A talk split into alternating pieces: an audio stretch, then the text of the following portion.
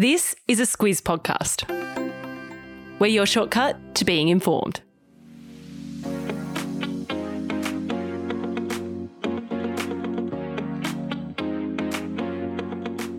Welcome to the weekly wrap, the week in news and what's coming up. I'm Kate Watson. And I'm Claire Kimball. Claire, last week we asked people to please go to the News Club podcast feed to listen to this episode, and they did it. Yeah, they sure did. And thank you so much for doing that.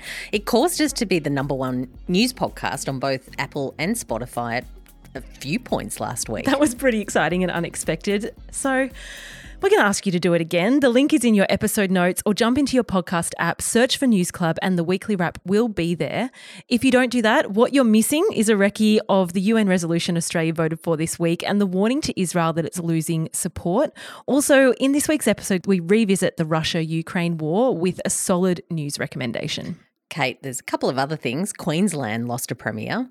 Netball lost a CEO, and the most famous dip in Australia has an anniversary. And by dip, you mean like a dip in the ocean. Yeah, exactly. Not the edible dip. Yeah, not French onion. Yeah, it's very notable. What we're asking you to do is to head over to that News Club channel to listen to this episode because as of next year, we're going to be putting a whole lot more stuff in that channel, a whole lot more news to keep you informed.